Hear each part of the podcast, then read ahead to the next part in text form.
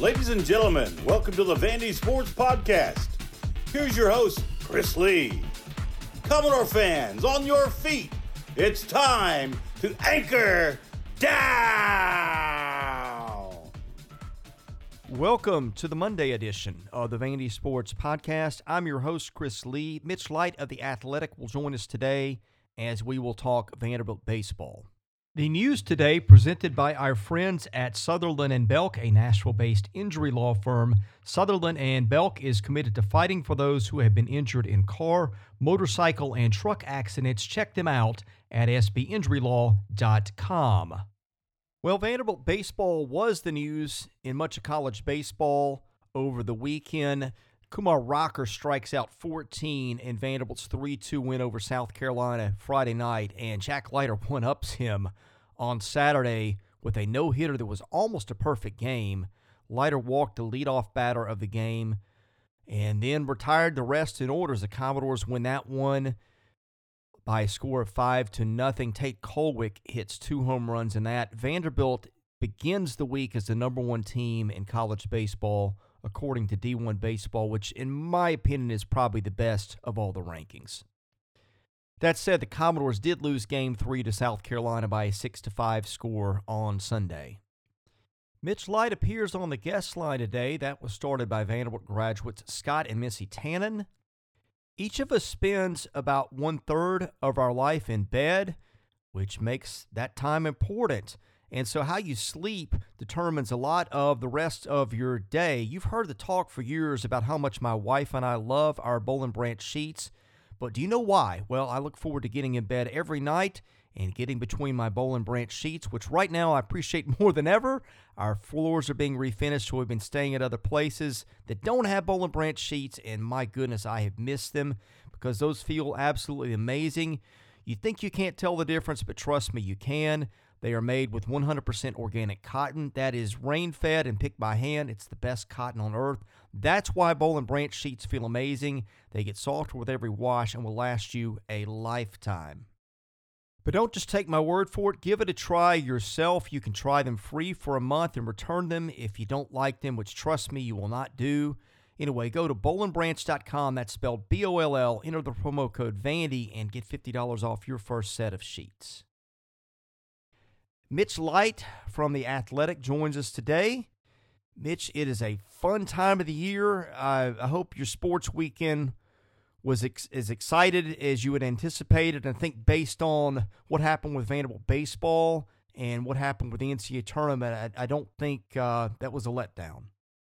Yeah, no, good, good, definitely good weekend of uh, college basketball. Uh, still, you know, today we're recording this Monday, and kind of it's the normal Sunday of the college basketball tournament because of the everything pushed back a day, and then obviously, um, uh, you know, it, fun Vanderbilt game to watch on Saturday, uh, Friday Friday night as well. Um, you know, just everything. A lot a lot's been said. I don't, I don't know how much we can add to it. Just uh, dominant pitching and um, just it was one of those where I like I think I said last week when I'm watching something else like in the basketball tournament I'll have that on the big screen and I'll put the baseball game on my uh, computer. And I guess the baseball game started about 20 minutes before the NCAA games, and it was moving along. And Jack was pitching well, and I forgot what the first game uh, of the day was in the NCAA tournament, but um, uh, it wasn't that exciting. So I just just kept the, uh, the, the baseball game on the big screen the whole time, and it was uh, definitely fun to watch.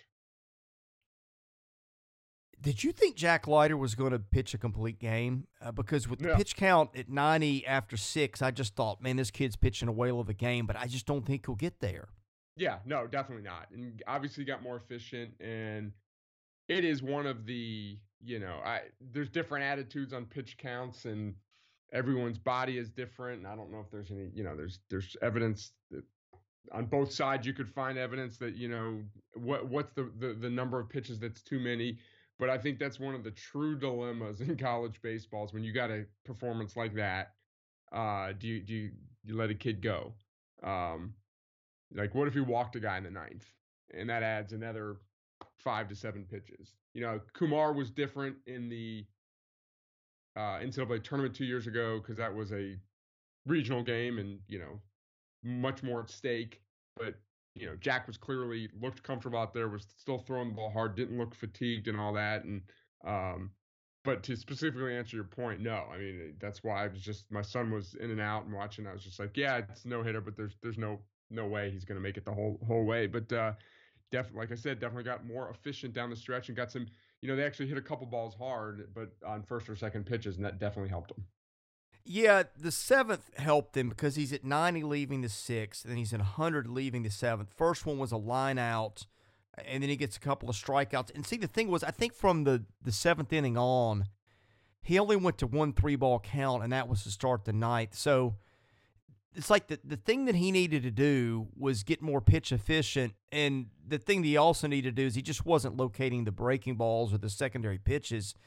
And it's just like he made that adjustment where he's like, okay, I'm going to have to get through this with fastballs. And maybe sometimes that means letting the ball get put into play because they know it's coming. And, and look, anytime you throw a no hitter, there's an element of luck involved, right? Uh, but that's exactly how it panned out. I just felt like that had to be the blueprint for things, and that's that's how it resolved.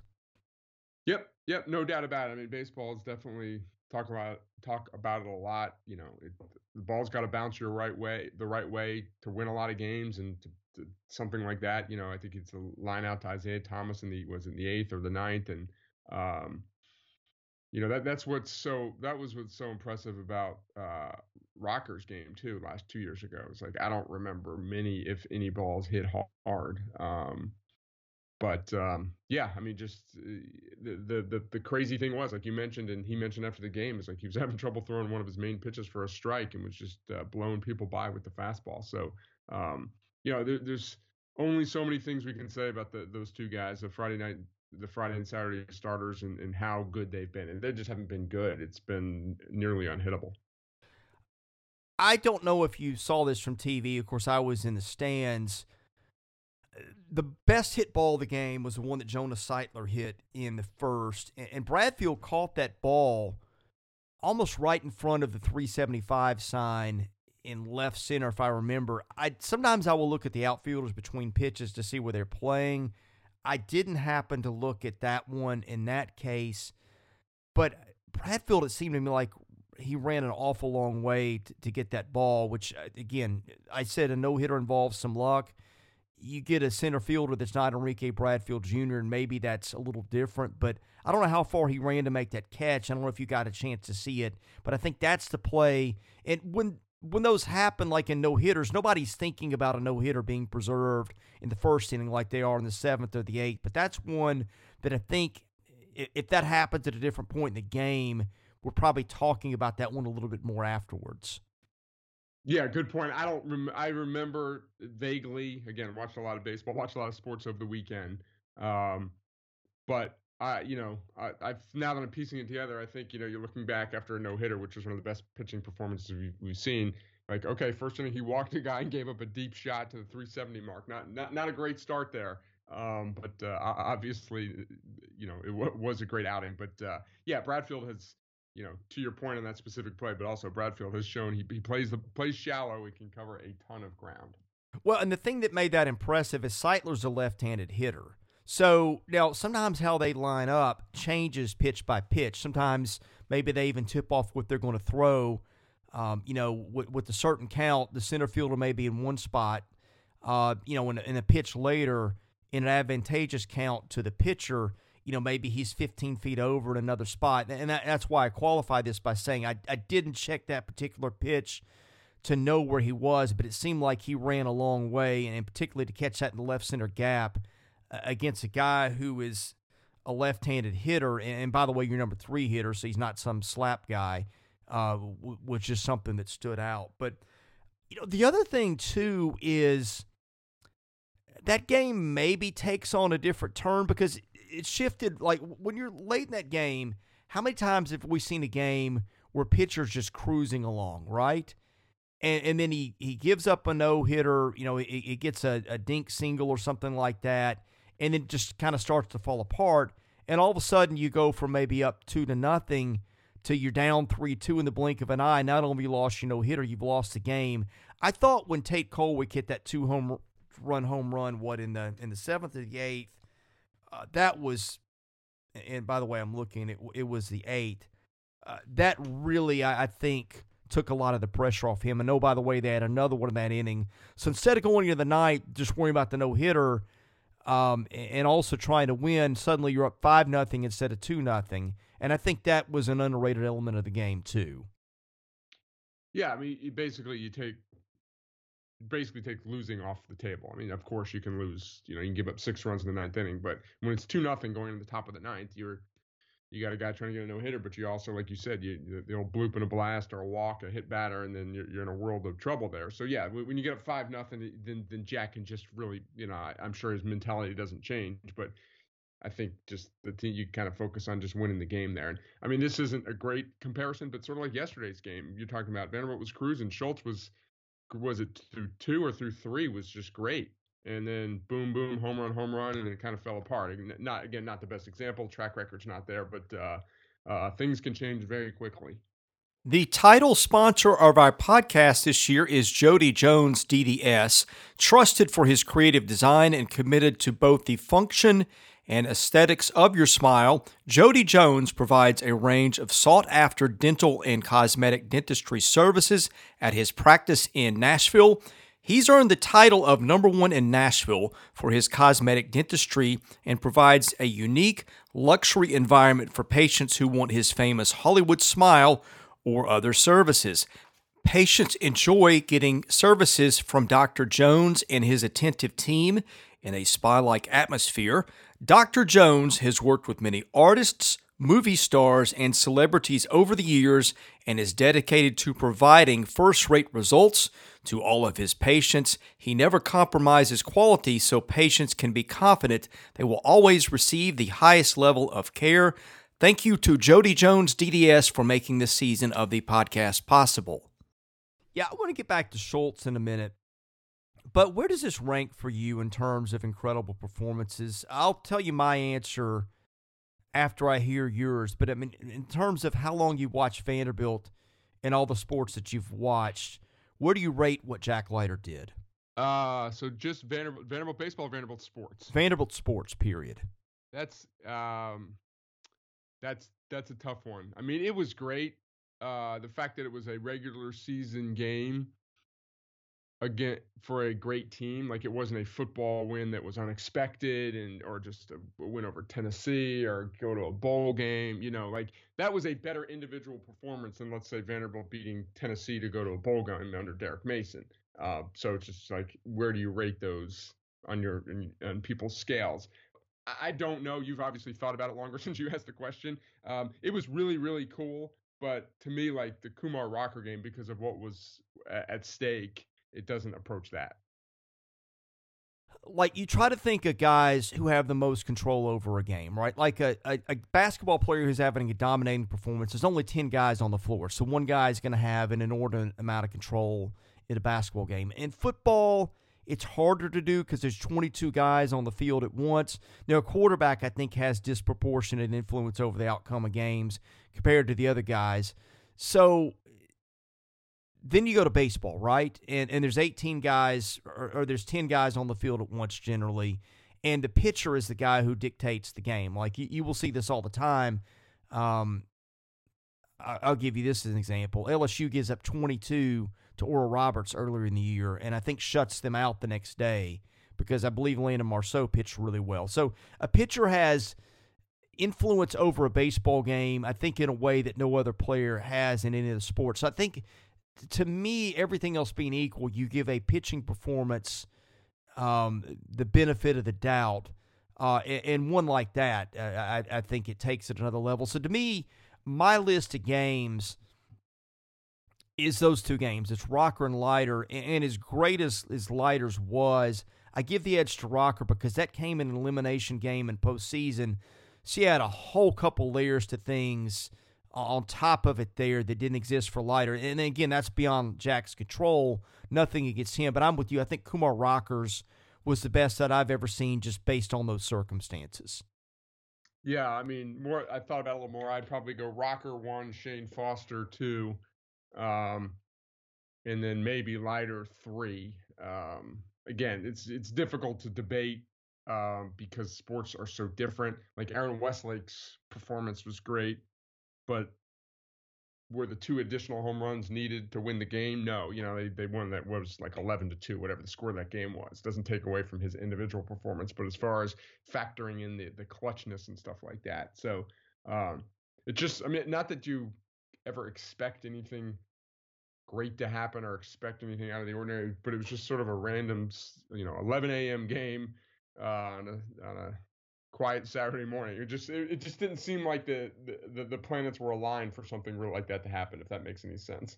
No, no, it didn't. And uh, to me, I, I, think it's it's Rocker, Leiter Foster, and Foster had what forty points that game, thirty nine, whatever, forty two. Okay, Mitch, you make a good point because look, there's not a ton at stake in that game. I mean, if Vanderbilt wins, a conference game is always important, and it got them to sweep. But with Shan Foster's, that was senior night. You know that that probably cost him a seat in the NCAA tournament, which didn't end up going well. But the point is, you couldn't know it at that point. There was a lot more at stake, I think, when Shane Foster had his great game than there was for Jack Leiter and Vanderbilt on Saturday. Yeah, no doubt about it. Again, you mentioned senior night, and at the end of the year, that, w- was a good team. We thought it was a really good team. Like you mentioned, didn't win a, tournament game. Um, but you're you're playing for seeding, and that's a good win. Hey, who knows? You lose that game, maybe they're a five seed, and they play a different team, and they win that game. So maybe Shan Foster cost them a deep run there with you know 42 points. But uh, kidding. Um, yeah, I just again uh, the, the stakes a little bit higher.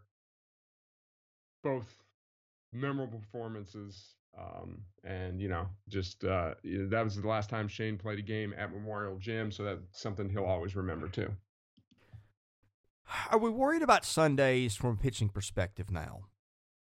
Uh, it's all relative.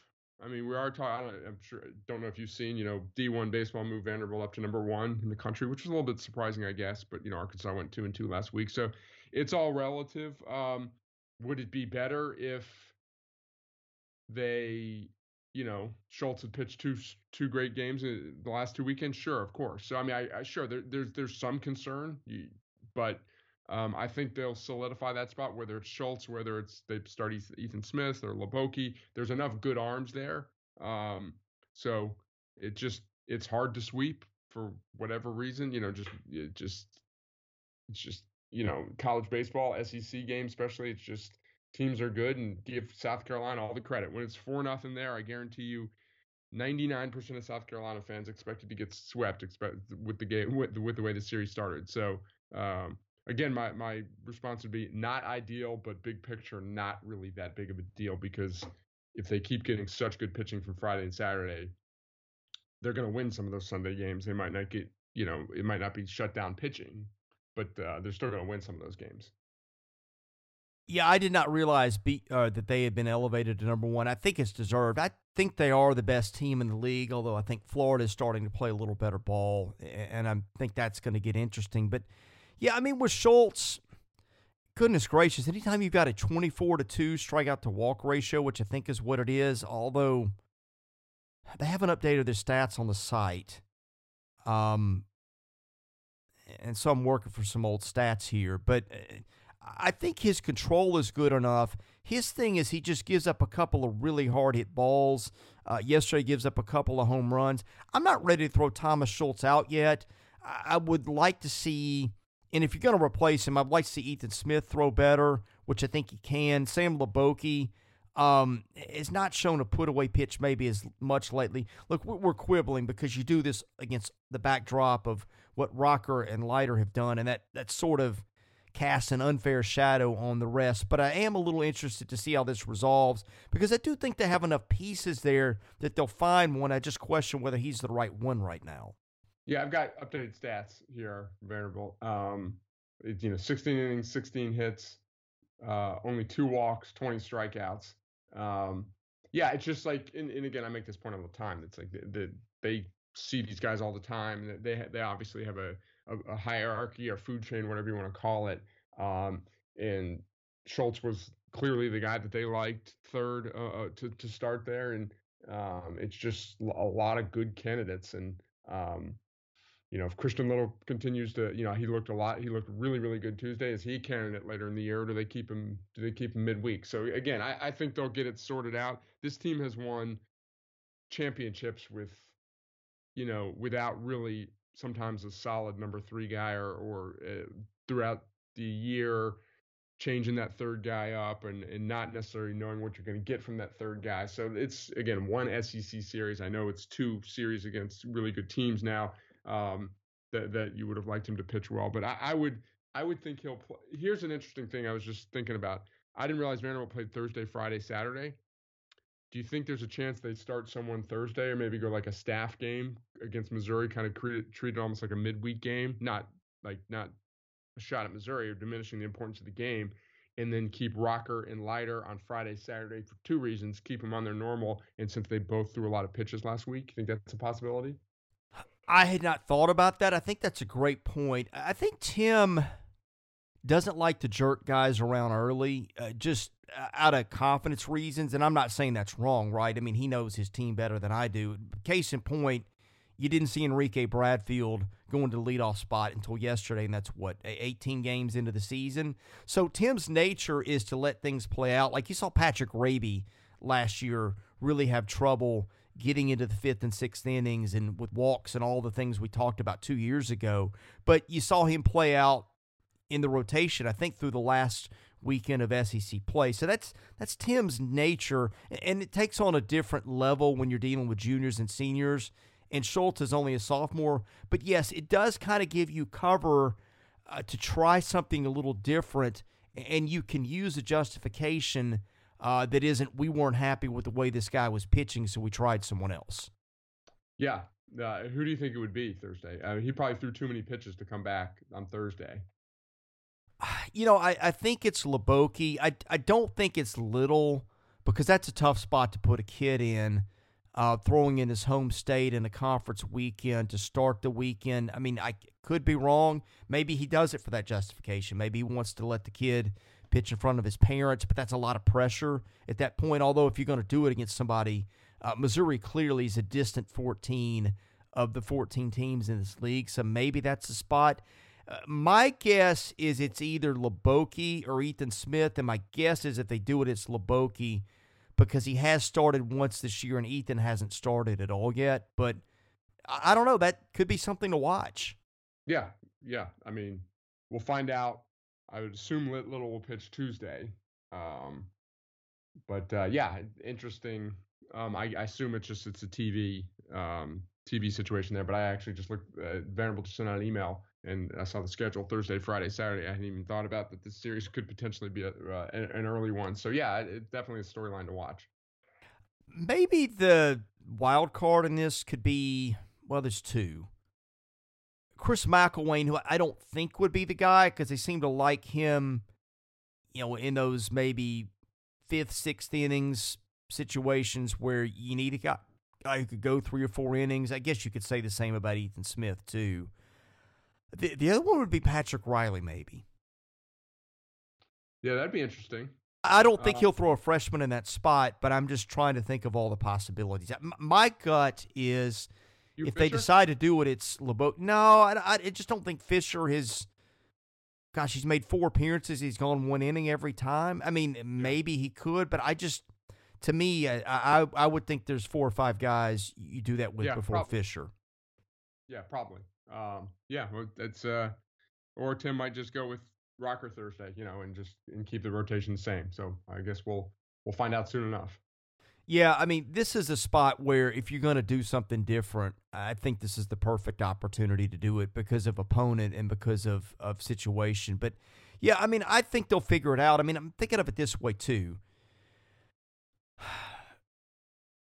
Just about every team he's had has had some issue at this point with pitching. I mean, the exception might have been 2011, where they had maybe the best one to three in terms of what they get from the three uh, and, and, that year it was Taylor Hill, right, who ended up making the majors. Yeah. Although Taylor Hill didn't really turn it on to the last three or four weekends of SEC play, he took it to a different level. You know, even the 2007 team, you had Cody Crowell and Nick Christiani, who were very, I hate to say inconsistent, but they were kind of ordinary in those spots, especially as compared to Minor and Price on the weekends. That lineup had some holes too, but I think if you say 18 games into the season, I don't know. You, you could probably argue this team has as few holes as any that Tim's had. Yeah, I mean, if if they win that game yesterday, just a few things different will happen. I mean, South Carolina deserved to win. Whatever. I'm not making excuses. They win that game and they're number one in the country. We're talking about, eh, you know, eh, how many superlatives are we throwing at this team? You know, the lineup, this and all that. Uh, C.J. Rodriguez hitting, Kolwyck two home runs. Um, so yeah, I mean, it's again, it's it's it's ba- hate this phrase, but it's baseball. You're gonna you're gonna lose some games there, but I, I I, agree. I think especially if Keegan, you know, obviously played Sunday, but if he comes back and starts hitting again, Carter Young hit the ball great against uh, Oklahoma State. Did not have a good weekend, but he's kind of a I'd put him in the known quantity right now. Isaiah Thomas is actually you know leading the team in average. Uh, Keegan Keegan has a higher average, but the way they their their stats come out as far as you know uh, number of at bats Isaiah is actually listed as the leading hitter. Um, Keegan doesn't quite qualify, I guess, but um, yeah, I, there's still a ton to like about this team, and th- there's a lot of baseball left to be played to sort out that bullpen hierarchy, and we see that all the time with Tim Corbin teams. It takes them sometimes two thirds, three quarters of a season before they you, you, figure things out. even that 2011 team that's so deep, that pitching staff, by the end of the year, they they really had a short bullpen. I think had the pitching not been what it was, we'd be talking about that lineup a lot more. That that's a really good hitting team, I think. I mean, maybe I'm wrong, maybe it's early, but I sense this is a very, very good, if not outstanding lineup. Yeah, striking out. I mean, I think there's some pretty good South Carolina pitching. Struck out a lot over the weekend, but that's not always a bad thing. Um, yeah, I just I think we've seen enough from every guy, and Jason Gonzalez has been a great you know, I think a surprise this year, and you know, hit, almost hit one out, hit a triple. Uh, Bradfield's hitting the ball hard. Yeah, yeah, I mean, you just go up and down. It's, there's just a lot to like about it, and it's sort of like you kind of have confidence in anybody up there. There's no, you know, I, I think they mentioned it on the broadcast Saturday. I know you were at the game, but you know, the, the bottom of the, so who would have been eight nine? Uh, well, Kolwyck was batting seventh, I think. What, what, but talking yeah, um, Gonzalez is still hitting ninth, and then see, I can't remember. I think Davis hit Brad, eighth. Was it Bradfield? Was it Kolwyck seven, Bradfield eight, or whatever? The bottom of the lineup. The on the broadcast, Cal Peterson was talking about how, how good the bottom was. Yeah, I mean, here's the thing, Mitch. They've got seven of their regulars have got an on base percentage of 397 or higher. The two that haven't, one's Kolwyck, who's leading the team with five home runs and slugging 633, and, and by the way, blistering the ball even when he's hitting into outs. The other one is Cooper Davis, who's down at 320 in terms of on base. That's 100 points below his career average. And totally understandable, right? I mean, Cooper gets hit in the face, misses a couple of weeks. I just think he's going through a, a tough spell right now where I don't really recognize him as a hitter, but you've got to keep him in there and, and let him play his way out of it. He's earned it. I think he'll turn around. And when you get him going on another gear, then you can go potentially at the top of the order. Bradfield and Davis, those are two elite on base guys. You got a lot of guys who can knock the ball out of the park. You got depth with the Jones and a Romero. Romero didn't even play this weekend. He's shown some things. Uh, they pinch hit Troy LaNeve Saturday. I, I think on a lot of other teams, this kid will be an everyday outfielder. I just look at them and not only do I like what I see that they're putting out there, but as they've already shown, they lost the guy who was their best hitter and, and didn't really skip a beat. And man, their margin for error, really on the pitching and the offensive end, you'd be hard pressed finding a team in the country uh, that's got more of that. And I think that's something we don't talk about sometimes uh, because you don't, it's not something that comes into play until you need it. Yeah, I mean, again, agree with all that you said. Even on a loss yesterday, scored five runs. It wasn't like a two nothing game. And were you there yesterday? No, I had to, to pick family okay. up from the airport, so I actually missed the middle innings, kind of the the, okay, the bad part was, for them. Yeah, I was listening on the radio. Um, for I was out doing some stuff, and after Gonzalez hit a triple, the next play, I think it was uh, Bradfield hit a line drive to the outfield, and, and, and Brooks Webb was sitting in with Kevin Ingram on the radio, and I think it was pretty shallow, but with one out, they were both surprised, and Brooks said surprised that Gonzalez did not tag, and the ball, the throw hit the mound and went up. He would have scored there, and that ended up obviously being a big run there. So I, I was wondering if you were there and saw what happened, it sounds like you weren't. No, there was some talk about it on our board. I think it was kind of a mental error from Gonzalez. Which, if I had to pick one flaw with this team, it's that you will occasionally see some things on the base paths, and some of that is I'm okay with because Tim Corbin is really aggressive. But if I had one flaw to pick with this team, uh, it's occasionally stuff like that. You see some gaffes at third base on the field uh, from both the third baseman. Uh, you've seen a lot of guys picked off. I mean, eh, boy, it, it's unfair when, when, your team is is so outstanding. Uh, it, it kind of makes the flaws pop off the page anymore. But if I had one bone to pick with this team, it's little things like that. And again, it, it happens probably with every team.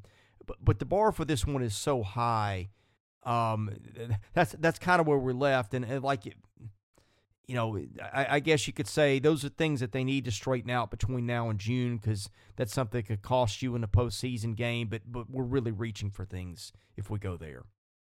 Right. Exactly. Um, I mean, like you said, Tim's teams have been very aggressive, and that's going to happen. I mean, it was the 2018 team, especially in that Mississippi State series, they had a, kept getting guys thrown out at third base. Um, you know, just being a little too aggressive there. So um, you, you got to take the good with the bad there. And, you know, it sounded like from Brooks explaining it that it wasn't one of those high fly balls where he could go back and, and, and tag and watch it as sort of a line drive. So he went and went back and just never quite got his footing. And that's what it sounded like there. So, uh, again, at the, at the time, I'm thinking not a big deal. It's 5 2. Um, but obviously, like I said, it ended up being a huge run. One other thing that jumps off, they've had 10 guys who've hit home runs my goodness, they're slugging 544 as a team. That's loud. Yeah, it's like uh, I think I said this point last week. It's like you don't need a lot of guys who hit 10 to 15 home runs. You want a bunch of guys. I mean, obviously you do, but having a bunch of guys in that, you know, five to 10 range just basically could hit one out at any time. You're not surprised when they do. That really adds depth to the lineup. Um, so yeah, again, there's a lot of guys who who hit the ball hard, and you're not surprised when they hit the ball hard. I mean, you just think the middle infield. You got nine home runs out of the middle infield. I know it's not 1980s baseball when you got Ozzie Smith at shortstop and I don't know random second baseman who hits 220, um, but still that's a lot of home runs out of your middle infield. Yeah, the the other thing that sort of stood out, the Max Romero CJ Rodriguez thing was something I was kind of keeping an eye on to start the season. And for a while, it looked like you, you might see Romero take that job. Rodriguez wasn't hitting the ball with a lot of authority, was striking out a little bit at the start of the season, which was uncharacteristic. But that kid has really started to mash the ball. He gets a home run on Sunday. I think his defense has been really good. Both of those guys are really controlling the running game. Again, when, your pitching is so bright – that tends to obscure a lot of things. But I think what they've been getting out of the catching position lately has been a real plus for them. Yeah, no doubt about it. And I, that was the first time CJ had caught uh, Leiter, I believe, this year. And I guess it's because he hit the ball well Friday night. And even on the, um, I forgot what inning it was. It might have been the eighth. Uh, Rodriguez had a perfect throw down to Kolwyck and would have got the guy, but it ball came out of Kolwyck's glove. That was, uh, you know, as good a throw as you're going to see there. So yeah, complete confidence in the catching.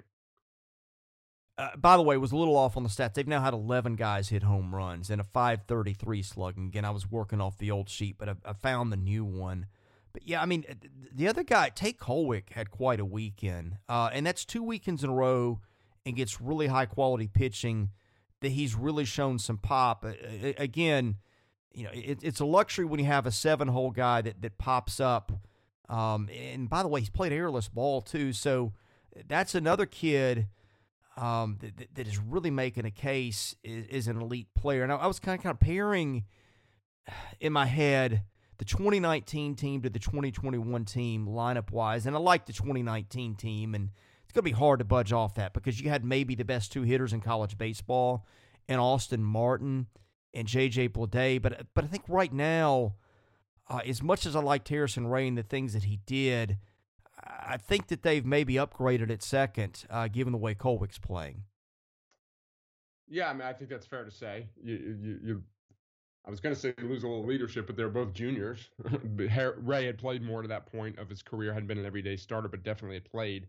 Uh, but Kolwyck is, is again for I don't know, not being a natural second baseman, has played almost flawlessly at the position. He's got well no errors and uh, turned the you know has been good with um, um, turn double plays and um, with Carter Young and uh, obviously the pop in his bat. So yeah, there's just we've talked about a lot about this. There's just really solidified the lineup almost earlier than any other Tim Corbin team. Um, you know, they got some situations with with um, you know the DH and and um, sorry, I lost my train of thought there. But uh, with you know Keegan going out, that leaving a spot there. But really, things are, are, are very solidified with this lineup, and they have been almost since day one. Yeah, how do you resolve the DH? Uh, because right now Rodriguez seems to be the catcher that they like. Um, again, that could change because Romero's really good. You, you got Jones, who I think is going to have a role because he's a lefty. Uh, but so is Noland, right? And and I don't know what you do at third. That determines DH. That that might mean if, if Gonzalez keeps third, uh, then then Noland is, you know, getting the left-handed DH at bats, and Jones is the guy who loses out. But Romero is also a lefty. Um, you know, probably the answer is somebody gets hurt at some point, or or, or different. Somebody's take turn, take turns getting hurt, and it resolves that way. But for the life of me, oh, and, and Jack Bulger has hit the ball yeah. fairly well. Like I, I don't know what you do at DH, and I'm not saying it in a bad way. It's a, it's a great problem to have, but to me, that's kind of the thing I'm watching is like if you had to ask me right now, how do you handicap the DH at bats the rest of the year? I mean, to me, that's the hardest question to answer. I, I don't know that I could give you a guess uh, that's going to be end up being really accurate. I, I, think what I would do is just kind of split the difference and maybe go, um, give twenty five percent of the at bats each to, to to Noland Jones. Although Noland has started all eighteen games, so it seems like he's the guy that's got an edge there. They, they seem to want his bat in the lineup no matter what. But my goodness, trying to decipher where that one's going is tough. Yeah, you got a guy like Jones who obviously has a ton of ability and they like, and was it Baseball America actually had him second team preseason All American. Um, and he hasn't looked great at the plate coming off. He hasn't played much. So do you keep trying to work him in, give him opportunities against right-handed pitching? Um, so again, a, a, lot of options. Um, like you, you know, maybe an injury makes the decisions easier there. Um, but um, yeah, seems like there's about 11 quality players. 12. Well, there's more than that, but 12, 11 or 12 guys for nine spots. Okay, here's how I'm thinking about it. I think if Noland has started all 18 games, he's clearly in their top nine. Fair enough? Yes. I think this is what I do. I think I give Noland a rest on Tuesdays and let Jones and Bulger uh, battle it out in terms of who's to who's to get the DH at bats there. In other words, if it's a lefty, you probably start Bulger. If it's a righty, you probably start Jones. That way you get those guys time. Jones, I think, is a good hitter. I, I think his at bats have been better than the stats, which he's he's hitting 133. Uh, that's his on base percentage. He's slugging 200. Spencer Jones, I've watched almost all his bats. He's a better hitter than that. And, and of course, the experts would tell you the same. And then maybe you give Romero um, a weekend start or a weekday start to where you keep him fresh. I think this is something that can resolve. Uh, but my guess with Noland not coming out, maybe you see something like that. Yeah, I mean that, that makes sense. There's earlier a couple weeks ago, I was surprised one game when uh, maybe it was Oklahoma State. The second game there was a righty pitching. I thought we'd see Noland. I mean, uh, I thought we'd see Jones as the lefty DH, and it was it was Noland. I mean, sorry, it was Bulger. Um, so I thought they might settle into that kind of platoon right there. So you know, we'll, we'll find out soon enough, I guess. Well, the other thing is Cooper Davis, and that's a delicate thing to handle.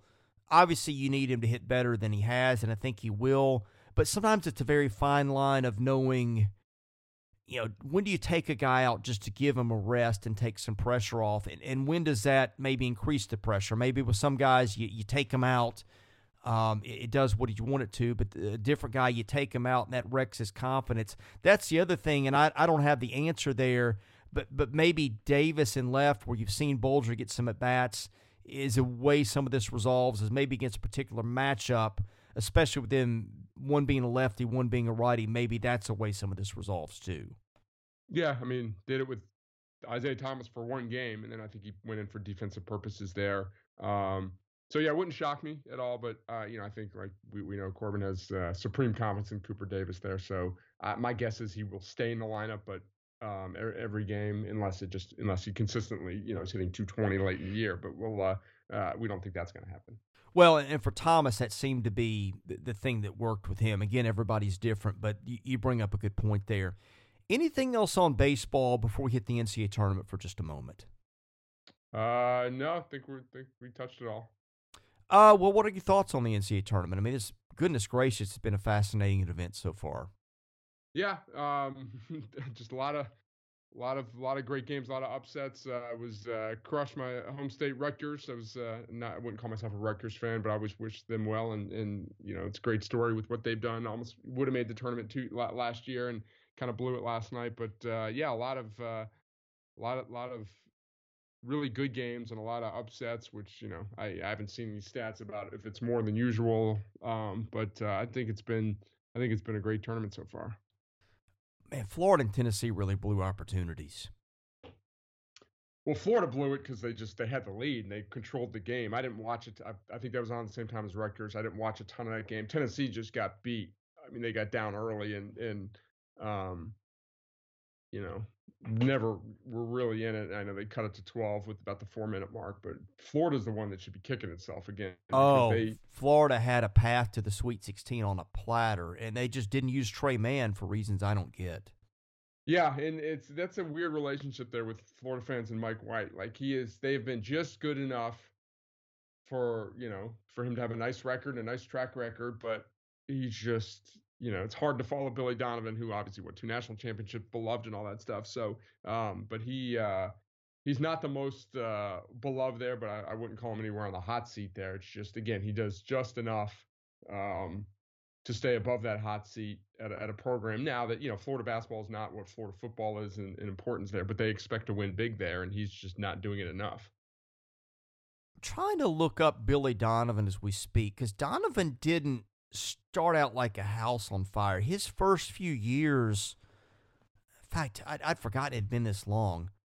Donovan had kind of the same thing going on for a while, where Florida would get to the tournament. Records in the regular season maybe were a little bit better, but they really weren't doing much. He didn't get. He didn't win his first championship to what year ten? I, I mean, do you have it in front of you? Year nine, yeah, I do. I was just trying to count. Yeah. No, year 10. And then he wins back to back. The year before, okay, here, here's what he does. First two years, they don't go to the NCAAs, they go to the NIT. Then he makes Sweet 16. Um, I'd forgotten they were runners up in 99 2000. Then second round, first round, second round, first round, second round, then back to back titles. So sometimes these paths take a little bit of a different way. I've always felt that Mike White was a good coach. But I did watch some things last night that didn't add up to me. Yeah, you know, again, blew it last night, and um, I guess was it the year South Carolina went to the Final Four, had a good team, but South Florida was probably a better overall roster that year, and they lost to South Carolina to get to the Final Four there. And I, I just, um, just it's interesting. Again, there's no no way he's on the hot seat right now, but um, it's just it, it's a, it's a strange marriage there. Let's go into the mailbag. Our mailbag is sponsored by independent insurance agent Josh Minton. He's my agent. Hope you'll make him yours. Find him at josh at hqinsurance.com. These are things we've hit on, but I'll just leave it to you to wrap up some loose ends. Dorking wants to know uh, this is, and all these are regarding baseball. What are these teams' weaknesses, or what is this team's weakness? I guess is what he actually said.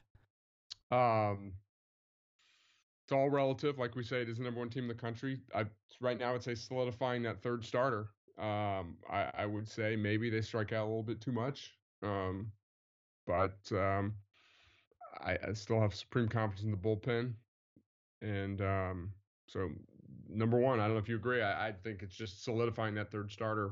Again, it could be Thomas Schultz. Some of his, his numbers are still good. Um, and you know we'll see what happens this week. But um, not a lot of weaknesses with this team. Okay, this one from Mr. Vandy. This will be the easiest question you ever get. How would you rate Jack Leiter's first SEC start compared to some other pitches, pitchers making their first SEC starts? It's the best one ever. yes, enough said. Uh, GLH4VU, again, touched on this. Do we have a true Sunday starter, or they just really need to start going starter by committee? I don't think. I mean, I, I don't think you want to go by committee necessarily. You know, there's def. You can debate what that means. I think they want to find someone, and um, I think they they probably still think it can and will be Schultz. At some point, you got to try some other guys. So um, again, it, it, it's much better that we're talking about this after the first SEC game and not the series, not the seventh or eighth series where they're still trying to find someone. You know, I'd love to look in the crystal ball and find out where, where this this rotation is in six in six weeks. Uh, I, my guess is they'll have a guy that they feel really good about. Yeah, if Schultz keeps the ball in the park, he'll be fine yeah, again, doesn't walk, which is you know, a, a for for a hard throwing college pitcher, that's a great uh, quality to have. All right, Mitch, we're done with the mailbag. Any parting thoughts? None. We covered everything to possibly cover in the world of sports, Chris. I, I believe we did. We we always yeah. do. We always find a way. Yeah, it's very complete. Yes. Yes, I mean we, we do we do a great job of just finding a way and powering through. Exactly. Always. Always. All right, Mitch.